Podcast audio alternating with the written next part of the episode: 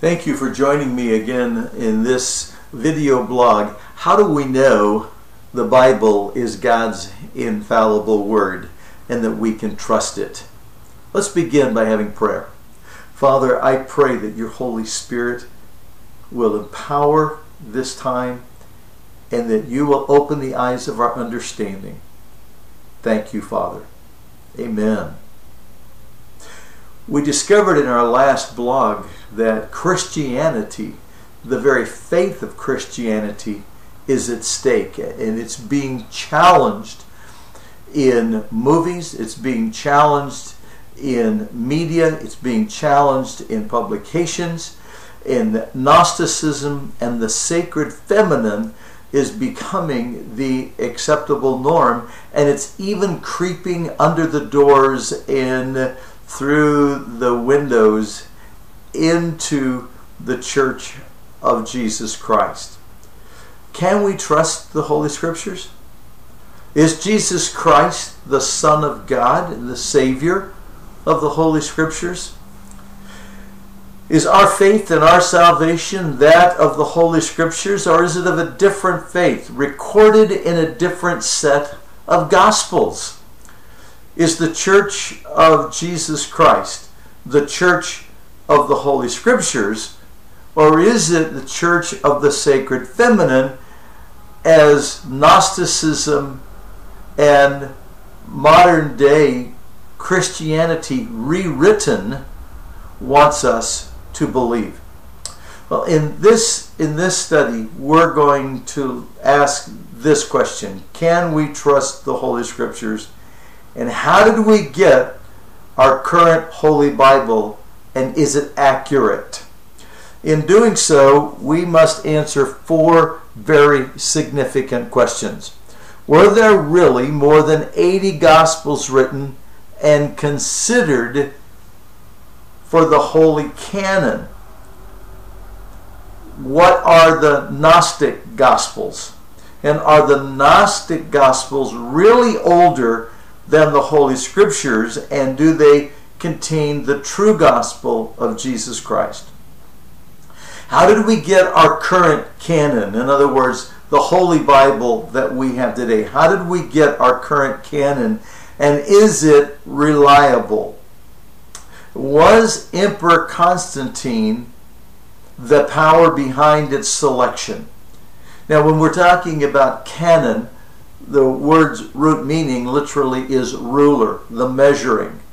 And so when we're saying that the Holy Scripture is the sacred canon, we're saying that it is the measuring stick, the rule by which all other writings, all other teaching and preaching is measured because it is the accurate, infallible Word of Almighty God.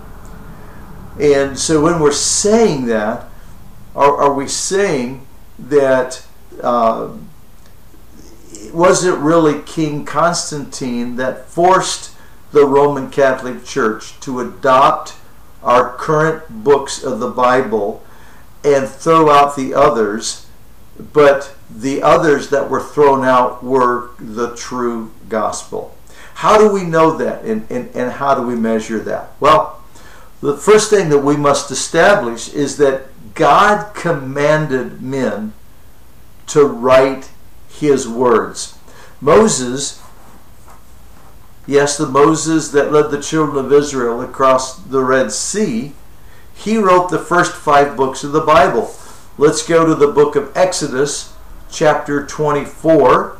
And then we're going to go to the book of Deuteronomy. But let's go to Exodus chapter 24.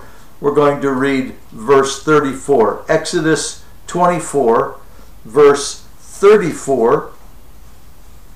Excuse me, it's verses 3 and 4, not 34.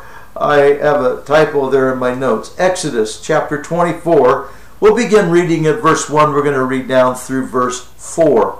Now he said to Moses, Come up to the Lord, you and Aaron, Nadab, Abihu, and seventy of the elders of Israel, and worship from afar.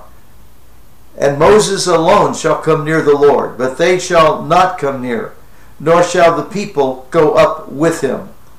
So Moses came and told the people all the words of the Lord and all the judgments, and all the people answered with one voice and said, All the words which the Lord has said, we will do.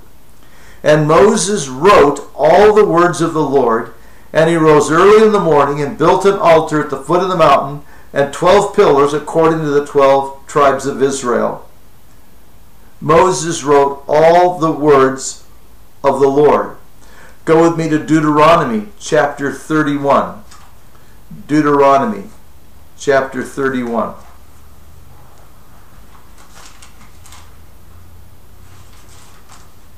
We're going to read verses 9, 10, and 11.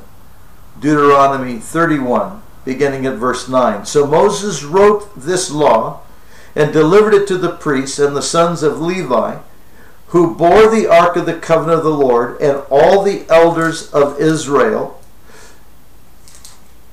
And Moses commanded them, saying, At the end of every seven years, at the appointed time in the year of release, at the Feast of Tabernacle, when all Israel comes to appear before the Lord your God, in the place which he chooses, you shall read this law before all Israel in their hearing. Gather the people together, men and women, and little ones, and the stranger who is within your gates, that they may hear, that they may learn to fear the Lord your God, and carefully observe all the words of this law, and that their children who have not known it may hear and learn to fear the Lord your God as long as you live in the land which you cross when you which you cross the Jordan to possess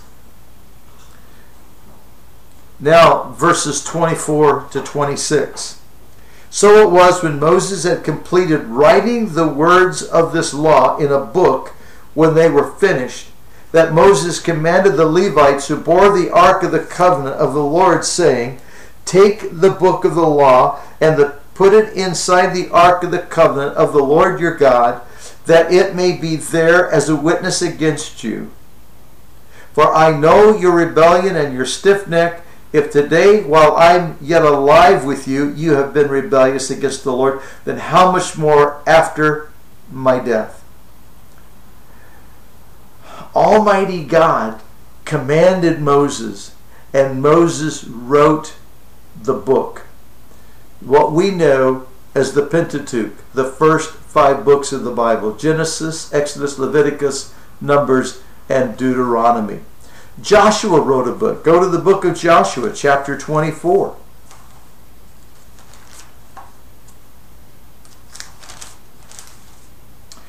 Begin reading with me, if you would please, at verse 26. Then Joshua wrote these words in the book of the law of God, and he took a large stone and set it up there under the oak that was by the sanctuary of the Lord and Joshua said to all the people, Behold, this stone shall be a witness to us, for it has heard all the words which the Lord which he spoke to us. It shall therefore be a witness to you, lest you deny your God. So Joshua let the people depart, each to his own inheritance. Joshua wrote a book. Samuel wrote. Go to 1 Samuel chapter 10.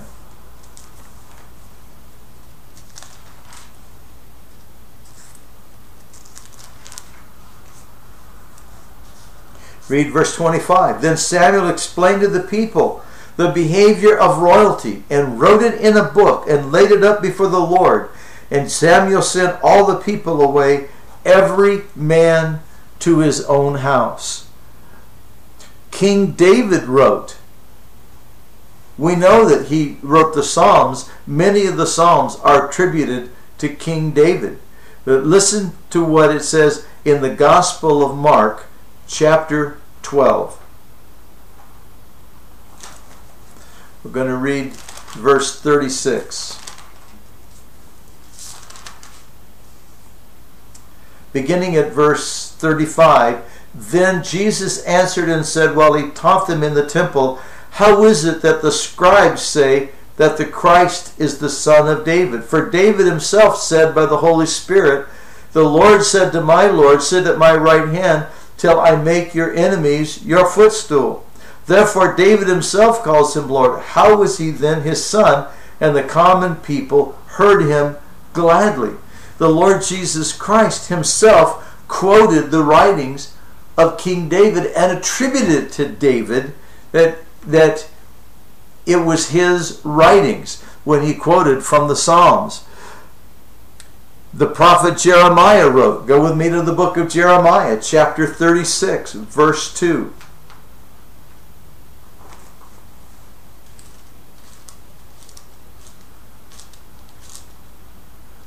We'll begin reading at verse 1. Now it came to pass in the fourth year of Jehoiakim, the son of Josiah, the king of Judah, that this word came to Jeremiah from the Lord, saying, Take a scroll of a book and write on it all the words that I've spoken to you against Israel, against Judah, and against all the nations, from the day I spoke to you, from the days of Josiah, even to this day. Jeremiah wrote the book, and of course we know it as the book of Jeremiah. The Apostle Paul wrote, go with me to 1 Corinthians chapter 7.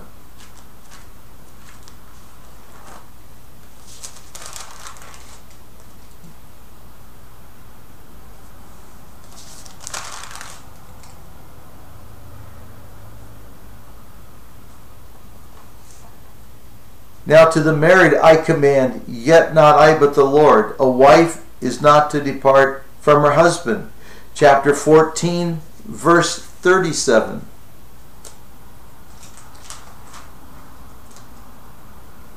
If anyone thinks himself to be a prophet or spiritual, let him acknowledge the things which I write to you are the commandments of the Lord. 2 Peter chapter 3, beginning at verse 14.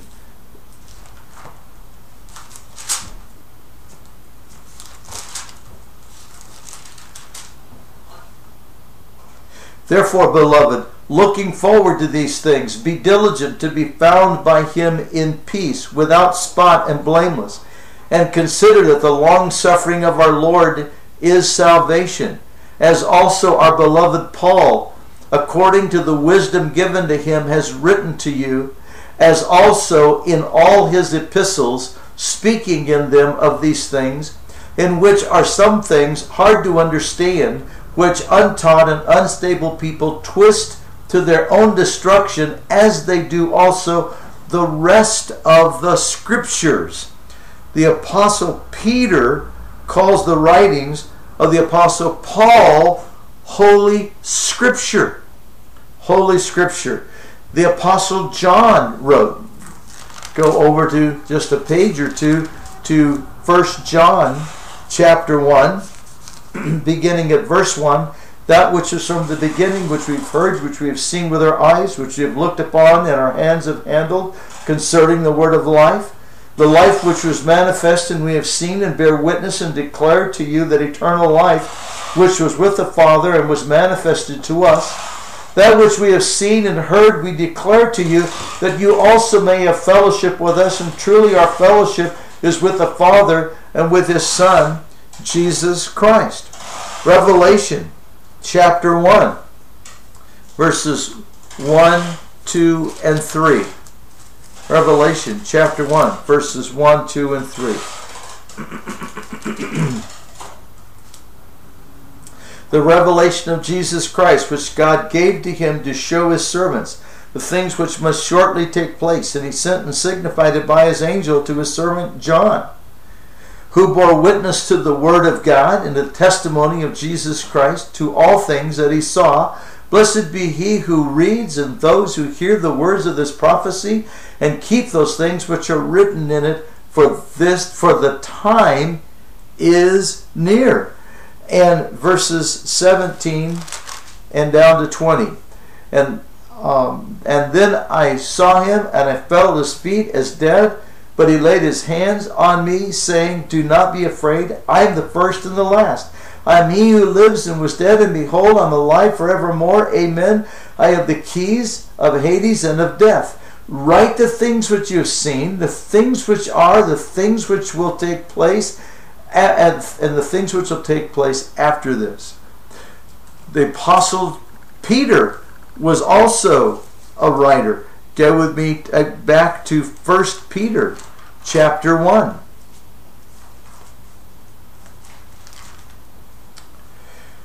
We're going to read 16, 17, and 18. 1 Peter chapter 1, 16, 17, and 18.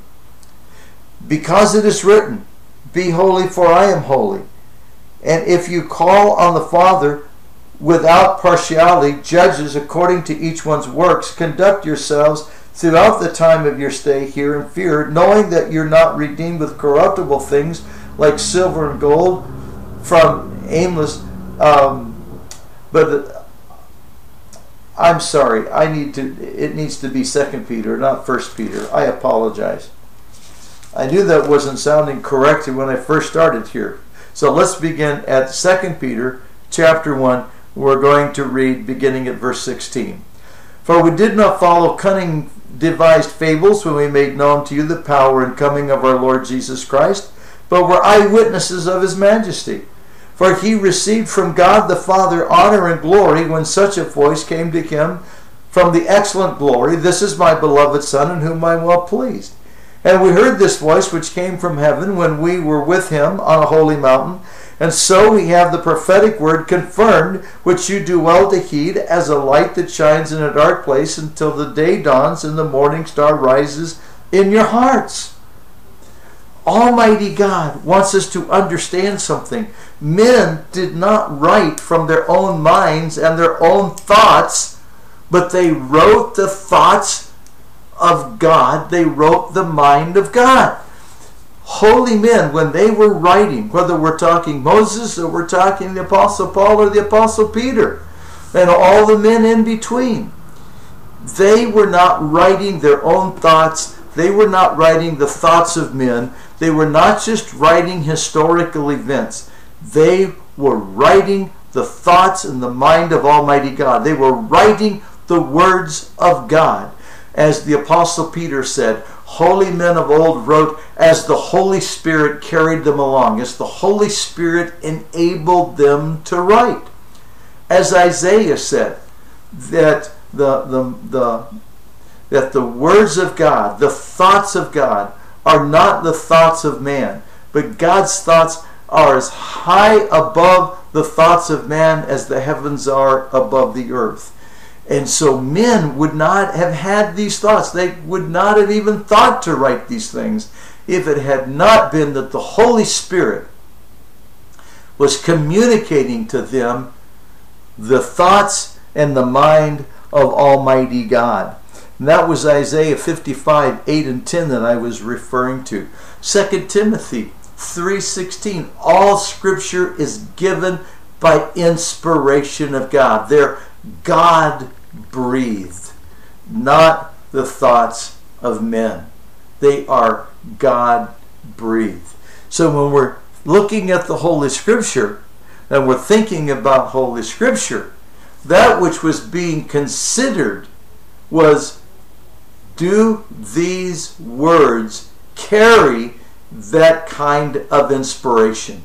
The inspiration of Almighty God. Well, how reliable are the Holy Scriptures that, that we have, going from Genesis to Revelation? How, how reliable are they? Well, the Lord Jesus Christ Himself referred to the Old Testament as Holy Scripture. Go with me to the Gospel of Luke. We're going to look at two different passages in Luke, and then we're going to go to the Gospel of John. Go to Luke chapter 11 verse 51.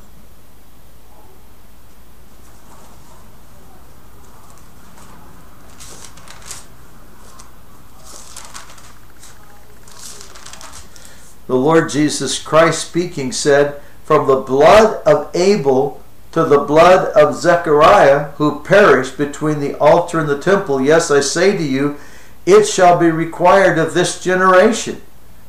Now, what is he referring to when he's referring to the blood of Abel to the blood of Zechariah?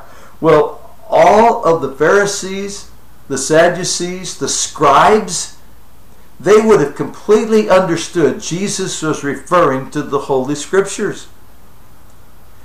The, the blood of Abel, that's Genesis, right? Chapter 4. But the blood of Zechariah perished between the altar and the porch. In the ancient Hebrew Bible, it didn't go Genesis to Malachi like like ours does. Same books of the Bible, but in a little different order. It went Genesis to Second Chronicles, and so and this is quoting from Second Chronicles, and so they would have known Jesus was referring to the Holy Scripture. He was acknowledging the Holy Scripture.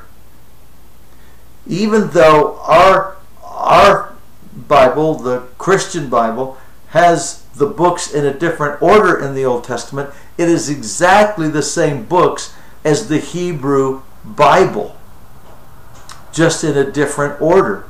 Jesus was referring directly to the Holy Scriptures here. Now, go with me to chapter Luke chapter 24. Again, Jesus is talking, this time uh, in, in his conversation, he is talking with these men on the road to Emmaus, and in chapter 24, and um, excuse me, and verse uh, 27, Jesus said these words. He said, And beginning at Moses and all the prophets, he expounded to them in all the scriptures the things concerning himself. I couldn't find Moses, all the prophets expel in your music.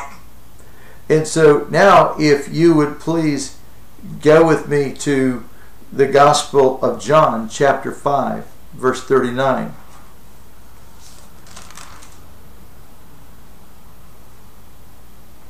Jesus said this You search the scriptures, for in them you think you have eternal life, and these are they which testify of me.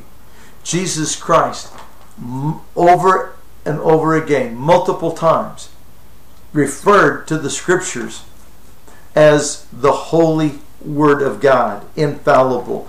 Look with me at the Gospel of Matthew, chapter 5. The Gospel of Matthew, chapter 5.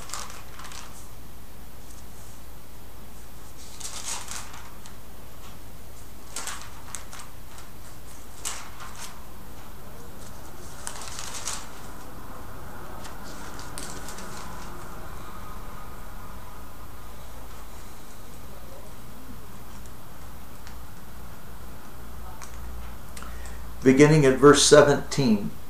Do not think that I come to destroy the law or the prophets. I did not come to destroy, but fulfill. For assuredly I say to you, till heaven and earth pass away, one jot or one tittle will by no means pass from the law till all is fulfilled. Whoever therefore breaks one of the least of these commandments and teaches men so shall be called the least in the kingdom of heaven, but whoever does and teaches them, he shall be called great in the kingdom of heaven. For I say to you that unless your righteousness exceeds the righteousness of the scribes and Pharisees, you'll by no means enter the kingdom of heaven. What did Jesus just do? He just declared that the Old Testament is the infallible Word of God that is eternal. It would be easier for the solar system and the Milky Way and our universe to cease to exist than it would be for even the punctuation marks in the Old Testament to be done away with. God's Word is eternal, and Jesus Christ is declaring the Old Testament, Genesis to Malachi, to be the infallible Word of God. And this is reiterated again in the Gospel of Matthew, chapter 20, uh, 24, verse 35, when Jesus Christ quotes the prophet Daniel. He quotes Daniel chapter 9, and in that quotation, he is affirming the Word of God and its inerrancy. Listen to how he says it in Matthew 24, beginning at. Um, at verse, um, give me just a moment, please.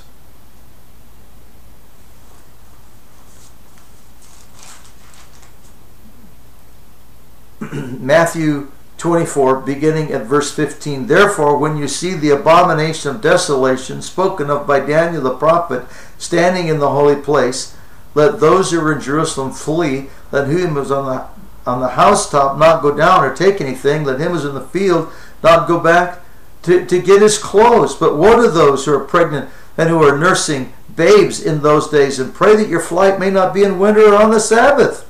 For then will come great tribulation, such as has not been seen since the beginning of the world until this time. No, no, ever shall be.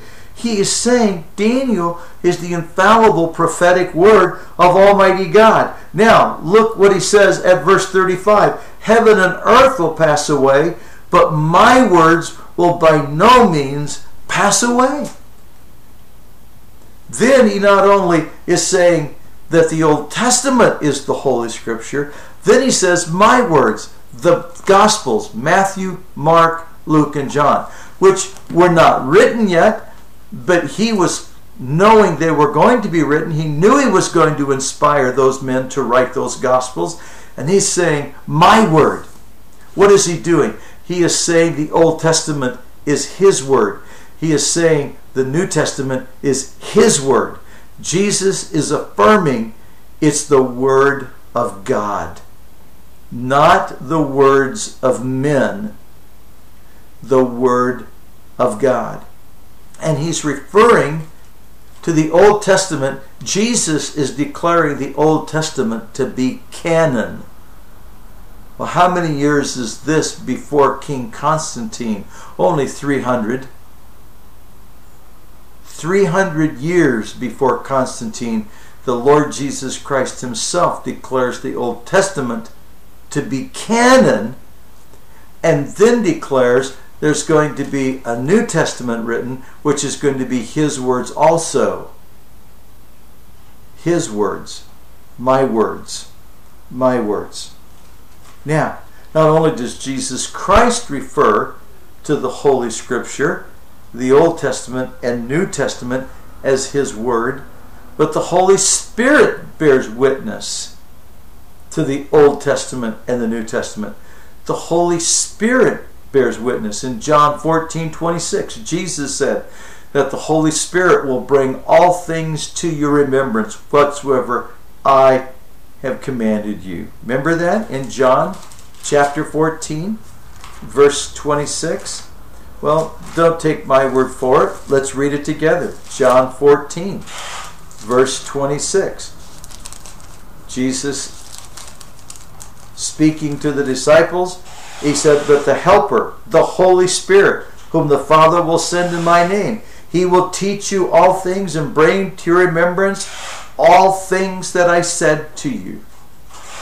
Holy Spirit bears witness to the Old Testament and the New Testament. John chapter 15, verses 13 and 15. Greater love has, uh, I'm sorry, John chapter 16, verses 13 and 15. John 16, 13 to 15. However, when He, the Spirit of truth, is come, He will guide you into all truth. He will not speak on his own authority, but whatever he hears, he will speak, and he will tell you things to come. He will glorify me, for he will take of what is mine and declare it to you.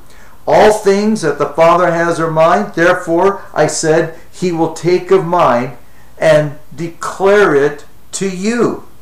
Ephesians chapter 15, verse 23. The Apostle Paul talks about that the Holy Spirit is going to bear witness to the Holy Scripture. Listen to how he said it to the to the believers at Ephesus beginning at verse 15 Ephesians chapter 1 verse 15 Therefore I also after I heard of your faith in the Lord Jesus Christ and your love for all the saints.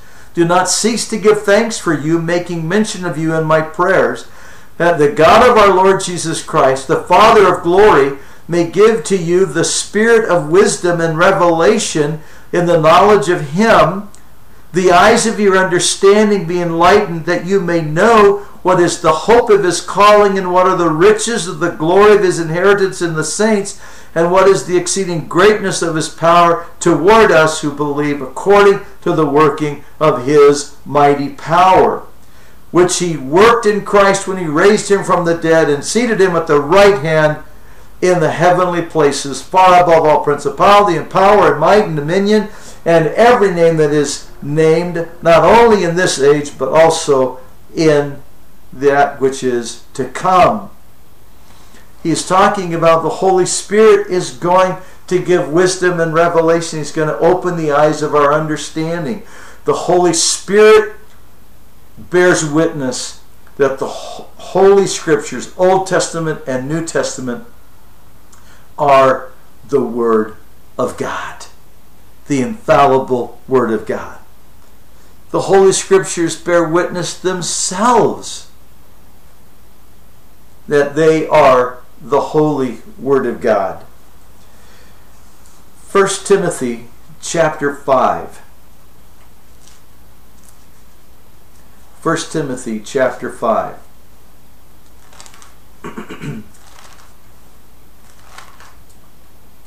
Verse 18. I'm going to actually read 17 and 18. Let the elders who rule well be counted worthy of double honor, especially those who labor in the word and doctrine. For the scripture says, You shall not muzzle the ox while it treads out the grain, and the laborer is worthy of his hire. What, what is he doing?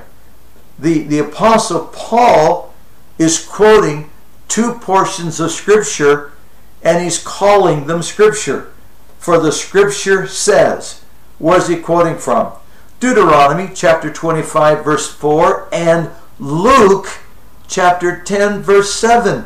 The Apostle Paul is quoting the Gospel of Luke and he's calling it Holy Scripture. Wow. 2 Timothy 3 14 to 17. When, when he wrote to his spiritual son Timothy, he said, You've been taught the scriptures from your youth, and they're able to make you wise unto salvation. Hebrews chapter 1, verses 1 and 2.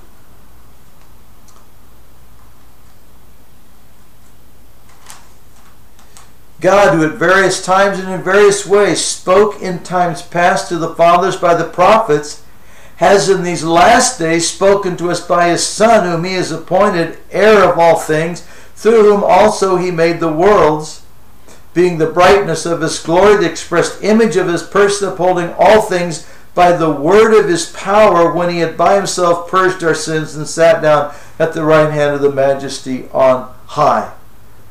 God who at times past, the, the scripture is bearing witness to itself that it is scripture. In 2 Peter chapter 1, 16 to 21, and chapter 3, 15 to 16. We already read those passages in 1 Peter or 1 John rather, chapter 1, verse 3. All of these are the Holy Scripture bearing witness to itself that it is the Word of God. So God bears witness that his word when he commanded men to write it. The Lord Jesus Christ himself bears witness to the holy canon. The apostles bear witness to the holy canon. Peter calls the writings of Paul holy scripture. The apostle Paul calls the gospel of Luke holy scripture the Lord Jesus Christ calls the Old Testament Holy Scripture and then prophesies that his words are going to be written and they're going to be Holy Scripture. The Holy Scriptures themselves quote themselves, both Old and New Testament. But history also bears witness to the Holy Scripture. What do I mean by that? Well, if if the Holy Scripture is going to be accurate and true, then it must be accurate in four ways. It must give an accurate revelation of the one true God. It must give an accurate revelation of what is known to be true. It must give an accurate revelation of what has not been known previously and then it must give an accurate revelation of historical truth, things that history has recorded to be true. So we're going to look at, um, uh, uh, in our next study, we're going to look at how the Holy Scripture gives an accurate revelation of God. That's going to be our next study. But I want to look right now at 2, 3, and 4. Accurate revelation of what is known to be true, an accurate revelation of what had not been known previously, and an accurate revelation of historical truth. Let's let's look at that, okay? Well, first, historical evidence lets us know that Columbus, Christopher Columbus, was taking a really bad hit in historical rewrite. He is being written as being a scoundrel and being evil. And yet, accurate history reveals to us that Christopher Columbus, number one, he was Jewish and he knew the Holy Scripture very well. And in his personal letters, he gave a secret indication that is now known to be uh, a code that he was giving to the people he was writing to that he was indeed Jewish.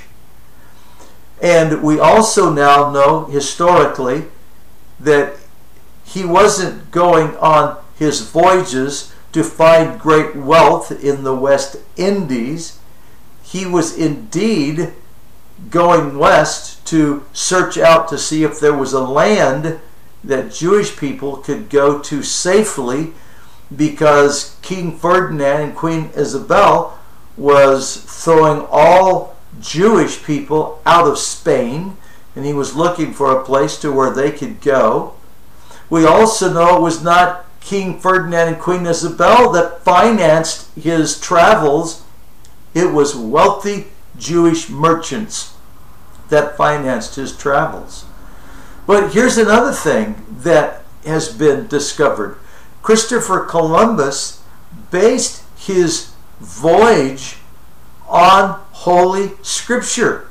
It's found in Psalms chapter 8 and also in Psalms chapter 77. Psalms 8, beginning at verse 8, where it says, The birds of the air and the fish of the sea that pass through the paths of the sea. Paths of the sea. Hang on to that. 77, verse 19. Psalms 77, verse 19. Your way was in the sea, your path in the great waters, and your footsteps were not known. You led your people like a flock by the hand of Moses and Aaron. Your way was in the sea, your path through the great waters. Columbus knew these passages of Scripture, and as he was meditating on them, he realized that God had a path through the seas, and that's why he believed that he could sail west and he would find another continent. That the earth was not flat and he wasn't going to sail off the edge of the earth. That God had these paths in the oceans and in the seas. And he based his, his journey upon the Holy Scripture. And although experts and, and mariners told him that he was a fool, that it could not be done, that it had never been done before. Columbus believed God's word and followed the word of God and found it to be true, found it to be accurate. What had not been known previously. Luke, uh, excuse me, Leviticus 11, verses 1 to 8 it talked about the rabbit chewing the cud. It talked about the, the Hittites. And Scripture also talked about King David. And people said, see, we know now the Bible is false because the rabbit doesn't chew the cud. Now we know indeed the rabbit does chew the cud. And though there had been no historical evidence of the Hittites and of King David, archaeological discoveries validated that indeed there was a Hittite kingdom. And in the last decade, an archaeological dis- discovery at a tell that was being excavated in the uh, Negev. Uh, they found a library, and in that library was a tablet that for the first time they had archaeological evidence of the household of King David the Bible over and over and over is being validated as being absolutely true. The, uh, in fact, Nelson Glueck, the Jewish archaeologist, has written, quote, it may be stated categorically that no archaeological discovery has ever controverted a biblical reference. Is that amazing? Here, one of the great archaeologists of all time makes this statement that no archaeological discovery has ever controverted a biblical reference. Isn't that amazing? The black obelisk of the Assyrians has documented again and again the historical accuracy of the Holy Scripture. Isaiah chapter 44, verse 28 through Isaiah chapter 45, verse 46 was written somewhere between 650 and 700 BC. And yet, in these two chapters, chapter Isaiah 44 and Isaiah 45, written again between 650 and 700 BC, speaks about King Cyrus and calls him by name. But King Cyrus wasn't born until 559 BC. He lived between 559 BC and 530 BC. Wow! A hundred years before he was born, this Holy Scripture calls him by name. Isn't that amazing? The book of Daniel, chapter 7 and chapter 8, records Daniel's dreams that he had. And in those dreams, he sees the Mede Persian Empire, he sees the Greek Empire, he sees the Roman Empire. Now, when he sees these, you, you got to understand, the, and he even sees that the Roman Empire is going to divide east and west. But the Roman Empire is not going to divide East and West until 300 AD. And so, hundreds of years before, he's writing biblical prophecy. Daniel chapter 11 prophetically writes about Antiochus Epiphanes. Daniel chapter 2, verses 40 to 42, was written around 600 BC. So, Daniel is writing in 600 BC. He's writing about the Medes and Persians. He's writing about the Greek Empire. He's writing about the Roman Empire. He's writing about Antiochus Epiphanes. He's writing about that the Roman Empire is going to divide east and west. Now, Rome divided east and west, like I said, in 300 AD. This was written in 600 AD. We're talking at least 900 years before. He's writing history. He's writing history before it happens, and yet it happened exactly the way it's spoken about in the Holy Scripture. So we can trust the infallible, inerrant Word of Almighty God. This is God's holy word, and it is inerrant, and it is absolutely true. Now, in the next study, you're going to discover how did we get this canon? How do we know this is the accurate canon and not the Gnostic writings? And how does it give an accurate revelation of Almighty God? That's our next study in our next video blog. God bless you. Thank you for studying with me.